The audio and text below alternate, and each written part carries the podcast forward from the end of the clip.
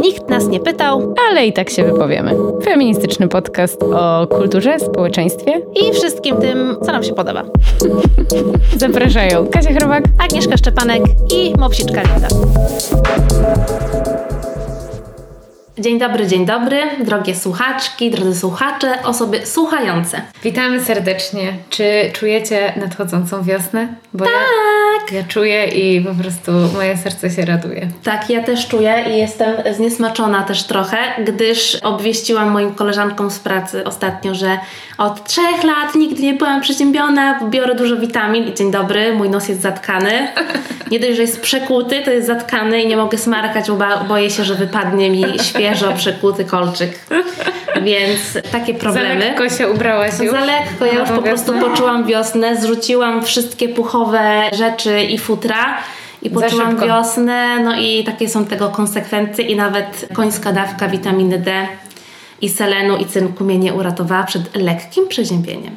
Także chodźcie jeszcze w czapkach, ale już ra radujcie się jakby... tą wiosną, która nadchodzi wielkimi krokami. Tak, jakby to powiedziała moja babcia, rozgogolona byłam i teraz są takie konsekwencje tego.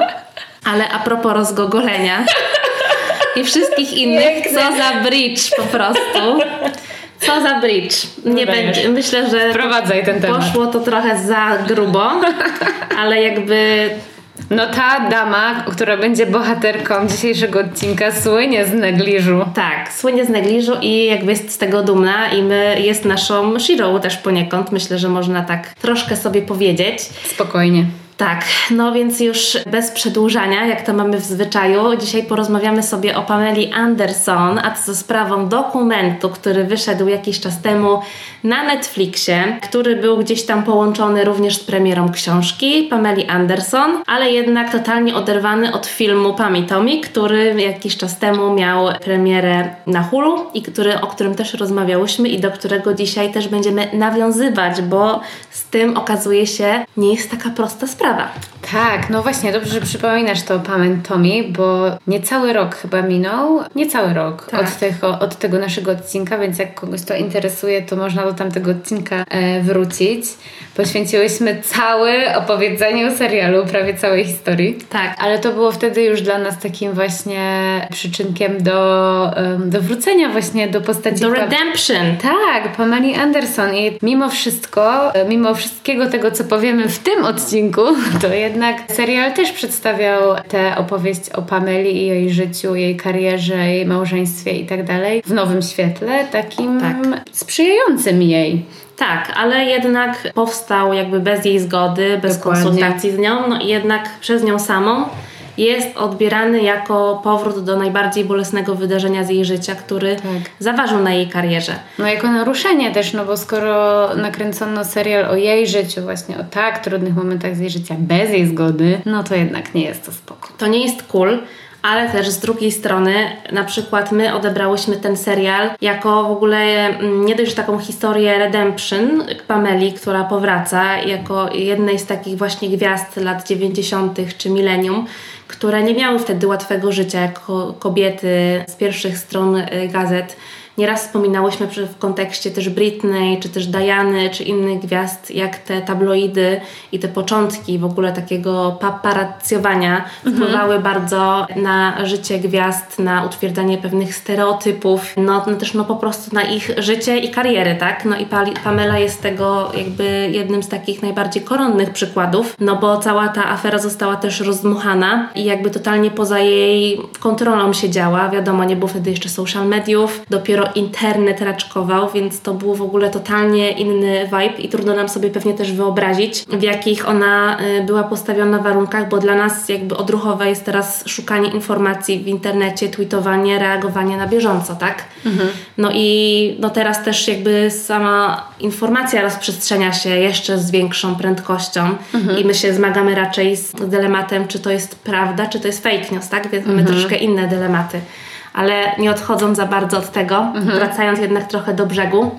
To jeszcze to tylko jednak... powiem może dla tych, którzy nie oglądali serialu Pamięt Tommy i nie słuchali naszego odcinka o tym serialu, to serial się skupia na opowieści o tym, jak wyciekła prywatna sekstaśma Pameli Anderson i Tomiego Lee.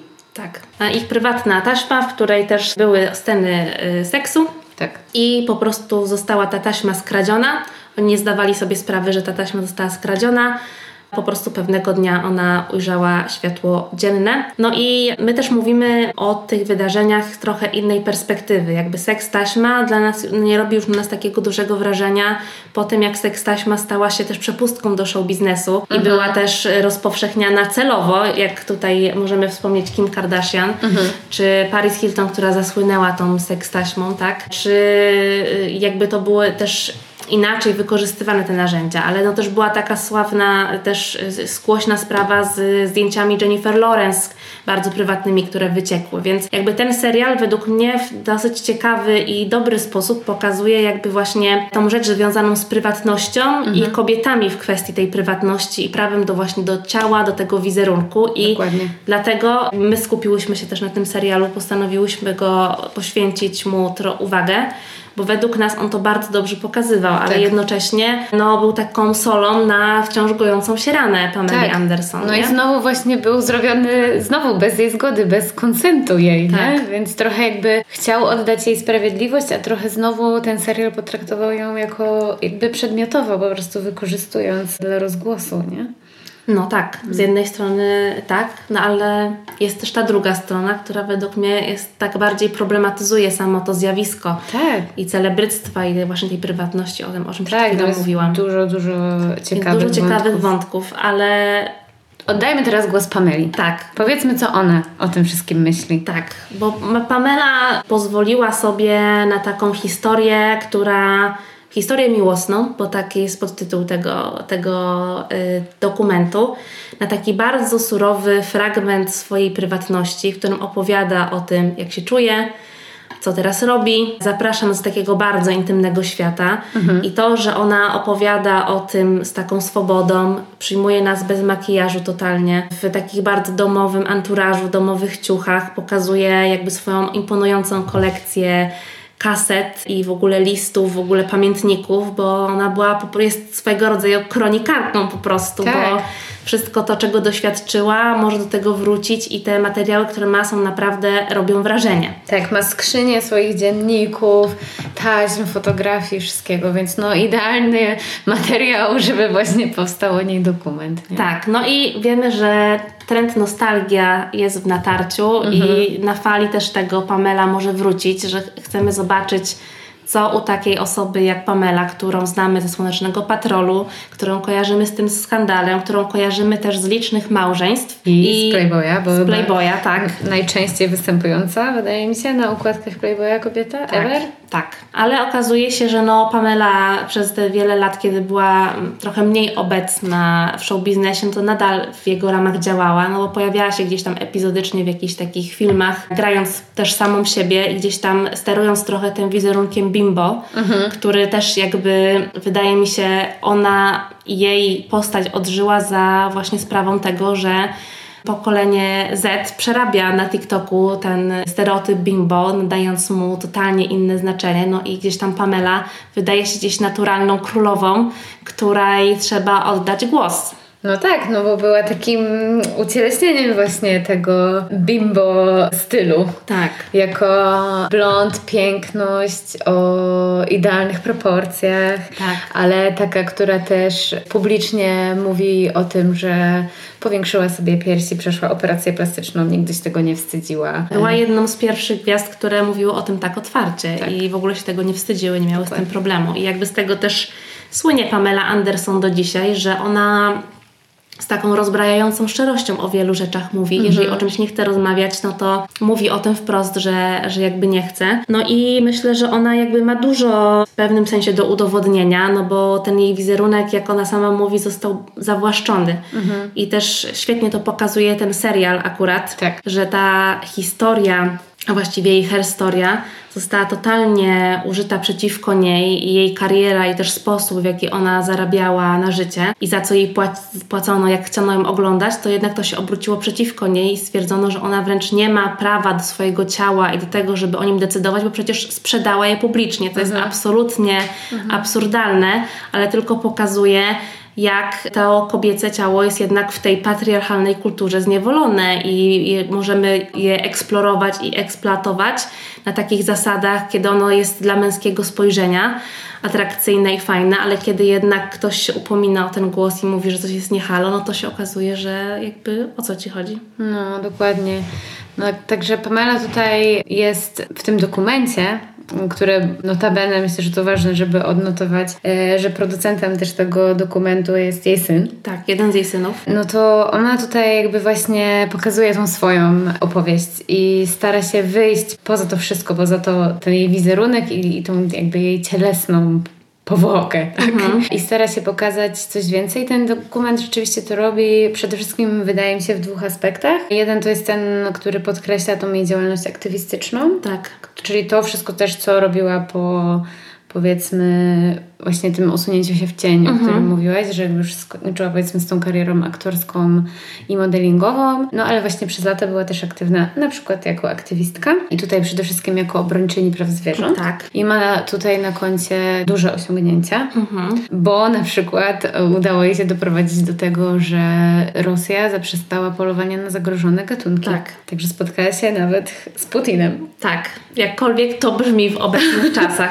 ale przekonała go do czegoś, także tutaj myślę, że duży sukces. Także to jest jakiś jeden wątek, który ten dokument odsłania, a drugi to jest właśnie to podkreślenie, że ona jednak jest tą aktorką. Tak. I dostaje taką szansę i to obserwujemy w tym dokumencie, że występuje na Broadwayu. Tak, i to jest w ogóle wspaniałe pod bardzo wieloma mhm. względami, dlatego że jest kobietą po pięćdziesiątce, a takie kobiety niestety w popkulturze zostają bardzo często zapomniane. To się zmienia oczywiście, ale nieraz słyszymy jeszcze czterdziestka i do widzenia, jakby już po tobie, bo nikt nie chce oglądać tych y, historii kobiet po czterdziestce, no bo już zagrasz tylko czyjąś matkę, albo ewentualnie potem już babkę i to w ogóle to są jedyne role, w których możesz się odnaleźć. Więc to jest super, że dostaje taką mm, rolę aktorską i że to jest rola teatralna, mhm. czyli coś, co można by powiedzieć jest tak, mm, można by sądzić, że jest poważane, jakby ma też taką inną renomę, mhm. że skoro jesteś tą aktorką broadwayową,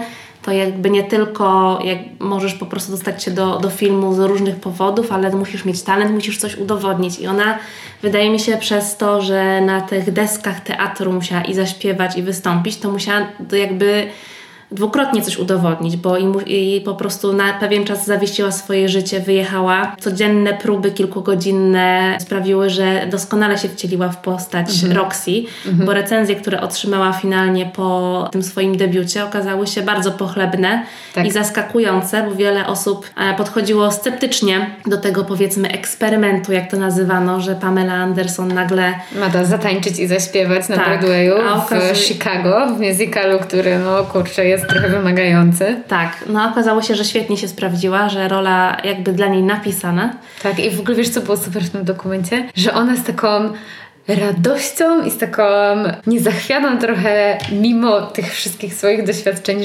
życiowych, z taką niezachwianą pewnością siebie stwierdziła, tak, zrobię to. Ale miałam wrażenie, że bardziej właśnie niż po to, żeby komuś coś udowodnić, że zrobiła to dla siebie. Tak. Że kurczę, wreszcie dostała tą aktorską właśnie rolę, na którą czekała, bo ona chciała być aktorką, a tak. całe życie była seks bombą. Tak, to jest w ogóle super, że jakby dostaje tę szansę i jakby sama decyduje w jaki sposób to zrealizuje i też myślę, że te wszystko przez co przeszła też sprawiło, że ona jakby no totalnie inny impact dała do tej roli i w ogóle inaczej do tego podeszła. Mhm. No i to jest y, jakby znając tą historię jednej z najbardziej ikonicznych postaci, jednej z najbardziej znanych twarzy w popkulturze, że obserwujemy ją totalnie w innym wydaniu właśnie, mhm. że dla mnie właśnie to, że ona jest taka surowa tam, ale surowa w takim sensie bez obróbki, mhm. ten brak makijażu, taka właśnie domowość, że to sprawia, że nie dość, że to jest jeszcze bardziej autentyczne, no to oglądasz to i nie masz takiego wrażenia, że to jest jednak dokument, który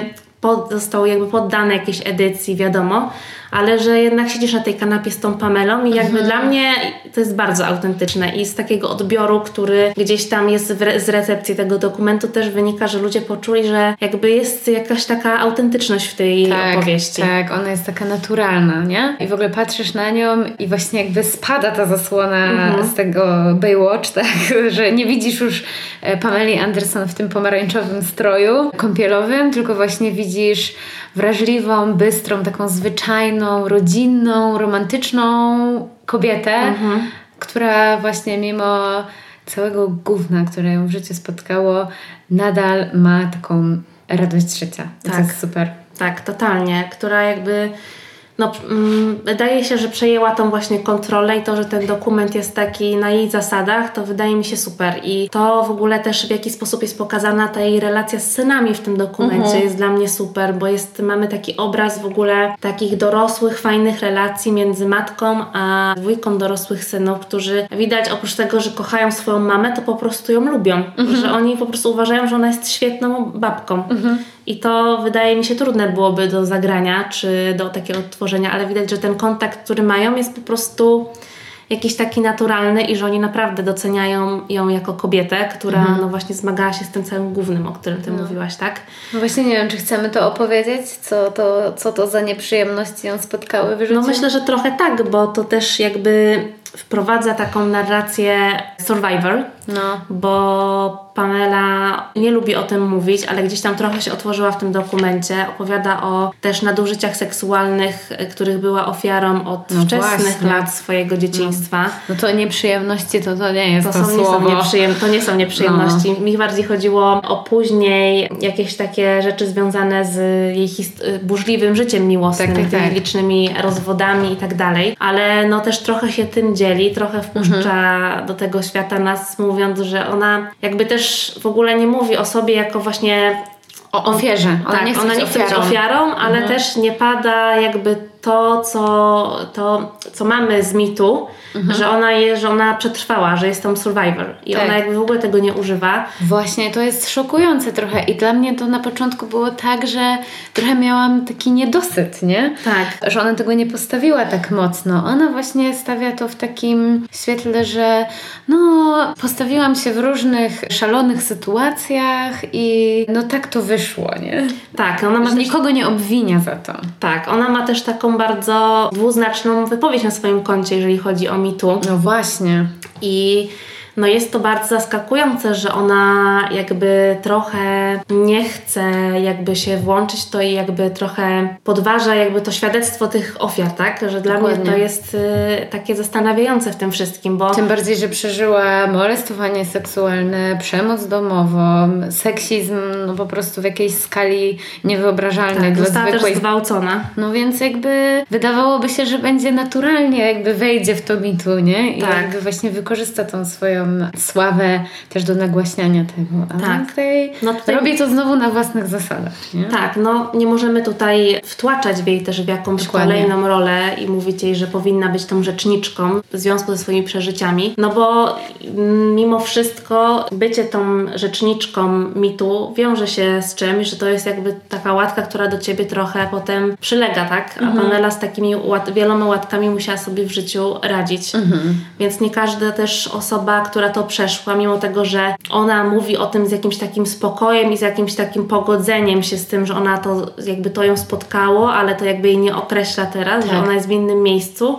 No to wydaje mi się, że jakby y, bycie taką rzeczniczką byłoby jakimś takim wracaniem do tego i Racja. stykaniem się z tym, więc myślę, że tutaj jest to jeden z takich przykładów różnych strategii radzenia sobie z tym i Tak. że łatwo byłoby nam to oceniać osobom, którym się to nie przydarzyło, że naturalne jest, że powinnaś, no ale jakby ona nie chce, tak? Tak, i to jest właśnie super, że wreszcie wydaje tą książkę, powstaje dokument i chociaż nigdy nie unikała jakby wywiadów i właśnie tak jak mówiłyśmy wcześniej, była w nich szczera i wydawała się zawsze taka naturalna, Tak. Wręcz czasem może nawet naiwna w tych swoich wypowiedziach. Że... Tak, ale ona też mówiła, że to była też taka strategia, że ona wiedziała, jak ludzie na nią patrzą i z jakim, w jaką ją lubią wtłaczać rolę i ona bardzo często pozwalała im na to, ale są przecież takie fragmenty nawet w tym dokumencie, gdzie pokazane jest, jak ona na fali tego yy, nagle zaczyna przemycać informacje, które są dla niej cenne a propos kampanii, w której teraz mhm. występuje, albo jakiegoś raportu mhm. środowiskowego, który mhm. powstał. Więc wykorzystuje też tak bardzo świadomie tą po prostu platformę, którą, którą ma i miała i którą po prostu mogła nagłośnić pewne sprawy, bo ten aktywizm był bardzo dużą częścią jej mhm. życia. Tak, więc no co, chyba tyle, nie? Chyba polecimy po prostu ten dokument. Zobaczcie sobie, co Pamela Anderson ma Wam do powiedzenia na temat swojego życia. Tak, myślę, że, że warto i że no takie odzyskane historie, herstorie z tej perspektywy osoby, która chce nam opowiedzieć jakiś tam skrawek swojego życia są bardzo ciekawe, a no postać Pameli Anderson jakby nie była ikoniczna, no, no to jak każdy ją zna. Tak. I no, jest to też... I, I, oglądasz ten dokument i masz takie good for her, że jakby super Pamela, że tak, tak. świetnie idzie. I w ogóle jej kibicujesz i mimo, że właśnie to jest trochę prawda, co ona mówi, że się postawiła w różnych szalonych sytuacjach i dokonała różnych wyborów, które jakby mogłybyśmy różnie oceniać, ale nie jesteśmy judgy. No. to jednak oglądasz ją i masz takie uczucie, że mogła być twoją kumpelą, której wszystko tak. wybaczysz, bo jest po prostu dobrą osobą. Tak, to jest chyba taki feeling, który zostaje po tym no. dokumencie no. i dlatego dobrze się go ogląda. No. I no polecamy zobaczyć, no. co Pamela powie o sobie. Tak, i to jest, wiesz, takie, dodaje też taką nadzieję, że to, jak ją też potraktowały media, tabloidy, paparazzi i cały jakby ten mechanizm poniżania kobiet w mediach, że to jej nie złamało. Tak, nie złamało, ale robię tutaj bridge do tego, że ta właśnie y, historia Pameli i to, że myślałyśmy sobie, że jakby super fajnie jest to odkupienie takie jej własne chyba przed sobą samą i że teraz pewne rzeczy by nie przeszły i widzimy to po mhm. tym dokumencie z Britney, który też jakby, o którym nagrałyśmy odcinek i który był też jakąś taką e, przełomowym głosem, jeżeli w ogóle chodzi o to, w jaki sposób kobiety były i są niestety wciąż traktowane y, w kulturze popularnej, ale nie tylko. No i można by powiedzieć, że dużo się nauczyliśmy z tej historii, na przykład Pameli, ale no Shaming, slut shaming wciąż trwa i ma się niestety bardzo dobrze, bo chociaż rozdanie nagród Grammy e, było już e, parę tygodni temu, no to dla, we mnie wciąż siedzi to, z czym spotkała się Madonna. Tak, to było okropne. I tutaj nie tylko slut shaming, ale też ageism okropny. Tak. Nie? Chodzi o to, że Madonna wystąpiła właśnie na rozdaniu nagród muzycznych, gdzie bardzo się cieszyła z tego, że będzie zapowiadać wręczenie nagrody dwóm artystom, których bardzo docenia, których twórczość bardzo docenia. Jedną z tych artystek jest artystka trans. Tak. Więc to było dla Madonny bardzo ważne. I to był pierwszy w ogóle historyczny moment, że pierwsza tak. trans osoba wystąpiła na, na gali. Tak, więc dla Madonny jako sojuszniczki, ikony w ogóle ruchu LGBT. LGBTQ+. Tak, to było mega istotne, żeby właśnie tę nagrodę zapowiedzieć i przejmowała się bardzo swoją mową i tak dalej, ale na tę mowę jej nikt nie zwrócił uwagi, bo wszyscy komentowali to, jak ona wygląda. Tak, i jak teraz o tym mówisz, to mi się to wydaje absolutnie absurdalne. Mhm. Jest tym taka jakaś taka obrzydliwa podwójność, bo z jednej strony mamy ten cały przemysł związany z operacjami plastycznymi, z upiększaniem się, z tą presją związaną z tym, że trzeba o siebie dbać trzeba wyglądać, że nie chcemy się starzeć, że chcemy zatrzymać ten czas. I z drugiej strony bardzo y, jesteśmy judgmental wobec zwłaszcza kobiet, które korzystają z tego wszystkiego, co zostało wymyślone i dajemy jakieś takie granice tego, co jest przesadą, a co nie jest przesadą, że ona to już chyba nie wie, dokąd, jak, na ile może sobie pozwolić, bo przesadziła. Tak, i że już przestała wyglądać jak człowiek. Tak, no i jakby to jest też y, historia, właściwie herstoria kariery Madonny pokazuje, że to są też rzeczy, z którymi ona się mierzyła od początku. Ona była jedną z najbardziej kontrowersyjnych artystek, odkąd pamiętamy. Łamała tabu, wyznaczała zawsze trendy. Ileś razy zmieniła image. Tak, więc ona sama powiedziała, że jest zdziwiona w tym, że ludzie wciąż się dziwią, że ona jakby występuje w kolejnym swoim wcieleniu. Mhm. Po raz kolejny się zmienia, po raz kolejny idzie jakąś nową ścieżką jako osoba publiczna, jako gwiazda i to wciąż budzi wielkie kontrowersje. Tak, i ona też jakby ma trochę pretensje o to, że właśnie chce się, ją, chce się jej powiedzieć, no ile ty już lat występujesz na tej scenie, już mogłabyś się schować i ten, i, i, i przestać tam się pokazywać. Tymczasem ona jest właśnie wciąż aktywna, wciąż ma wiele do powiedzenia, rusza w ogóle w trasę jakąś światową Tak. i się po prostu na to nie zgadza, nie? I mi się to tak podoba. To też, co napisała na swoim Instagramie po tym wystąpieniu i po tym wszystkim, co tam to, to szambo, które się wylało w mediach Tak. na nią, że wygląda jak kosmita czy coś takiego. No i jakby może w końcu przestańmy to komentować, nie? Może jakby skupmy się na jej dorobku artystycznym. Tak, ale w ogóle no, to jest też to, o czym ty powiedziałaś, ten ageism, że my mamy jakieś wyobrażenie kobiety, która w pewnym wieku już powinna coś robić. I to, że Madonna ma tyle lat, ile ma i Ale jest czegoś wciąż... nie robić. Tak, i wciąż jest aktywna, chce być seksowna, chce się podobać, chce w ogóle, ma romanse, wchodzi w nowe relacje i my tylko oceniamy dlaczego i kto za ile, ile, za ile z nią sypia, że jak to jest możliwe, żeby być z kimś takim w tym wieku, że jakby wciąż mamy do przerobienia bardzo duży taki ciężar związany z tym, jakby co kobiecie wolno w jakim wieku. I Tak. o ile też mężczyznom w pewnym wieku dostaje się, no bo mamy na, w tabloidach pełno takich zdjęć, jak na przykład Roberto chyba Cavalli, jest jakimś taki już ma chyba milion lat i ma jakąś taką bardzo młodą żonę i też mu się dostaje, że jest obleśnym dziadem i w ogóle jak ona może być w ciąży no to jakby mamy bardzo, i tutaj się ujawia, że mamy jakiś bardzo duży problem z tym wiekiem i że jak chcemy zatrzymać to, ten czas i być w ogóle piękni, młodzi i jak najdłużej obecni, to jeżeli w końcu przekroczymy jakąś magiczną liczbę, nie wiem jaka to jest liczba, czy 60, 70, to powinniśmy po prostu sobie odpuścić i już czekać na śmierć. Tak, schować się, najlepiej położyć się do trumny od razu. No najlepiej by było. Więc, ale wiesz co, to nie chodzi tylko o wiek, bo ogólnie kobiety będą oceniane no matter what. No. Obojętnie, czy są Hello. młode, czy stare, co robią, czy zrobią tak, czy zrobią inaczej. Więc wrzucam kolejny przykład. Dzień dobry. Rihanna, która wystąpiła na Super Bowl, zrobiła świetny show, zagrała wszystkie swoje bangery, wszystkie najlepsze swoje hity, odsłoniła brzuszek, pokazała, ujawniła światu o tą nowinę, że przyjdzie na świat nowe dziecko, drugie, Drugie dziecko Riri. I oczywiście zebrała baty. No oczywiście, że tak, bo po pierwsze, co to był za niewidowiskowy występ na Super Bowl? Mi się podobał. No ja też uważam, że był super i że Rihanna po prostu zawisła nie tylko w powietrzu i to było w ogóle piękne, ale też no, zrobiła taką nową zjawiskowość i widowiskowość w swoim wydaniu, na swoich zasadach i każdy wyczekiwał tego występu. Myślał, że ona będzie po prostu robić fikołki na tej scenie, że po prostu będzie latać nad tą sceną, bo jakby no mamy też przykłady Lady Gagi, Jennifer Lopez z Shakirą, Beyoncé, Katy Perry. No to były kobiety, które no zrobiły show, które no po prostu zwaliło nas z nóg, było w ogóle kolorowe, było mnóstwo zmian strojów, przejść, efektów specjalnych i w ogóle jeszcze nie wiadomo czego i good for them. Zrobiły to tak jak chciały, ale Rihanna też to zrobiła na swoich zasadach.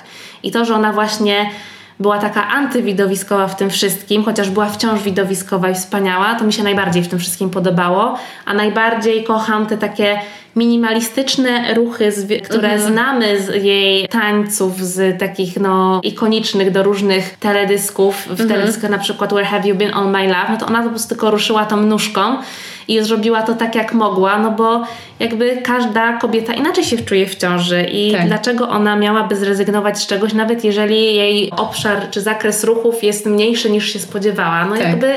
Ale hello. wiesz, zatańczyła minimalistycznie, ale jakby puściła oko, tak jak Tak. mówisz. Kto zna jej twórczość i kojarzy teledyski, ten wie, do czego tutaj nawiązywała. Ale tak, zatańczyła tak jak mogła, źle. Ale jakby zrobiła fikołka, To by było to jeszcze by było gorzej. jeszcze gorzej, bo naraża to dziecko, nie? Tak. W ogóle już nie mówiąc o tym, że została oczywiście oceniona za to, że już jest w drugiej ciąży, Tak. jakby co, dopiero urodziła, to dlaczego znowu? co nam do tego? Ale przyznam, że też miałam taki szok, że to, to już, że jakby, wiesz, nawet się nie zczaiłam, że... Yy, Że to już jedno dziecko już jest na świecie. No. Ale, Ale- ale to raczej wynika z tego, że nie się, lecisz TMZ codziennie. no. Tak, no generalnie porad, co powinna była zrobić Rihanna, było mnóstwo i z każdej strony.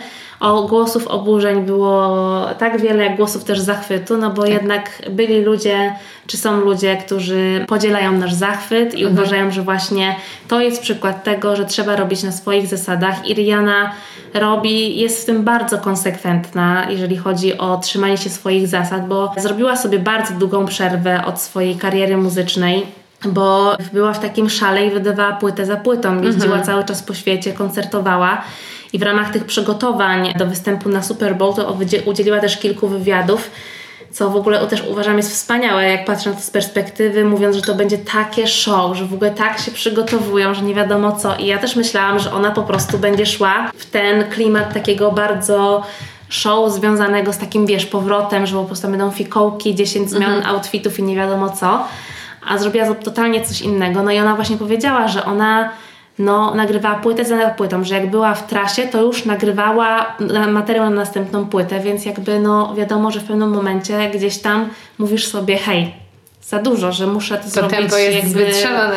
Tak, i ona pozwoliła sobie zrobić tą kilkuletnią przerwę. W międzyczasie zbudowała kosmetyczne imperium. A właśnie, stworzyła jeszcze... piękną, inkluzywną markę, która mhm. też produkuje, nie jestem pewna, ale chyba też te kosmetyki są cruelty free. Mhm. Więc w ogóle też super. Czyli nie są testowane na tak. zwierzętach? Tak. A czemu są też wyjątkowe? No bo mają jedną z najbardziej urozmaiconych kolorówek, jeżeli chodzi o podkłady mhm. E, i dopasowanie do różnych kolorów skóry. Nie jest oczywiste, jeżeli chodzi o w ogóle dobór, bo my mówimy tutaj o białym kolorze skóry i myślimy sobie taki odcień tu trochę czerwony, trochę bardziej żółty, ale wśród y, czarnoskórych, brązowych kobiet jest ten sam problem i dopasowanie podkładu jest bardzo dużym wyzwaniem, ponieważ mhm. duże marki kosmetyczne zapominają o tej grupie docelowej, mhm. a Rihanna odwróciła tutaj y, ster i stworzyła y, dzięki temu swoje imperium. Tak. I to jest też wspaniałe, że zrobiła to dla, dla czarnych kobiet. Mhm. No, też stworzyła piękną markę inkluzywnej, e, seksownej bielizny dla kobiet w każdym rozmiarze, dla osób w każdym rozmiarze. Więc to jest też super. W swoich pokazach, na jej pokazach też chodzą modelki i modele, którzy są plus size, extra size, w ogóle normal size, każdy size po prostu. Mhm. Więc to jest e, fantastyczne. No i Rihanna też w ogóle ma jakieś takie duże pokrewieństwo, ja mam wrażenie, z Madonną, no bo ona też wyznacza trendy, no w ogóle mm -hmm. to, jakie ona ma wyczucie stylu tak. i to, jak za każdym razem na jakimś czerwonym dywanie się pojawi, czy to na Met Gali, czy gdzie indziej, no to każdy czeka, co tym razem zaprezentuje Rihanna i to, co ona zaczęła nosić, zaczyna nosić teraz, no to potem to będzie trend na cały przyszły, mm -hmm. cały przyszły sezon, więc mm -hmm. myślę, że jest tutaj jakieś pokrewieństwo. No myślę, że tak. No i też właśnie nie przejmuję się tym co y, jest, od czego ludzie od niej oczekują, nie? Po tak. prostu robi to, co chce. Tak, i jeszcze wyszła przecież ta super okładka brytyjskiego Vogue'a, mm -hmm. w której Rihanna jest jakby głową rodziny. No. I to jest w ogóle też piękny statement, który ma. I ma to, że w ogóle jej partner też jest ukazywany jako taki mega supportive guy, który mm. po prostu e, te reakcje na Super Bowl, e, na jego, e, przebitki na jego reakcje były w ogóle rozczulające na mm. maksa, bo po prostu było widać, że on kibicuje jej z całego serca, jest z niej dumny i że no, jest jej po prostu ogromnym fanem. I to mm. jest wspaniałe, że razem budują ten taki wizerunek nowej rodziny. Nowej rodziny, takiej bardzo wspierającej się pary na swoich własnych zasadach, odsłaniając dokładnie tyle, ile chcą i zapraszając nas do tego świata na swoich zasadach, więc mi się to bardzo podoba. Mi też. No, ale ja jeszcze muszę powiedzieć o jednej rzeczy już na sam koniec, bo jestem zbulwersowana i po prostu nie wierzę, że to trwa, bo od kilku tygodni jest w ogóle, dla mnie to już przeszło każdą granicę absurdu, rozdmuchany konflikt między Hailey Bieber a Seleną Gomez. Aha. I to w ogóle dla mnie jest, jeżeli ktoś ma w ogóle jakieś wątpliwości, bo znaczy są takie osoby wciąż, co do podwójnych standardów, jeżeli chodzi w ogóle o traktowanie kobiet i mężczyzn. I przez to, że inaczej się jednak wychowuje kobiety, dziewczynki i to szczucie i ta rywalizacja kobiet na siebie jest po prostu, dla mnie to jest koronny przykład i to po prostu mam nadzieję w jakichś tam analizach związanych z, z tym, w jaki sposób kobiety funkcjonują w popkulturze, to po prostu powinien być koronny przykład tego, jakie to jest obrzydliwe. I to jest po prostu taki przykład na tą manipulację i na zarabianie na tym. I jak widzę, że w niektórych kawiarniach y, dajesz tipy, y, przesądzając, czy jesteś Team Selena, czy Team Hailey, to po prostu mi się chce żygać. I w tym tygodniu Hailey Bieber zaapelowała do Seleny, ponieważ ona dostaje groźby śmierci. Ale o co poszło?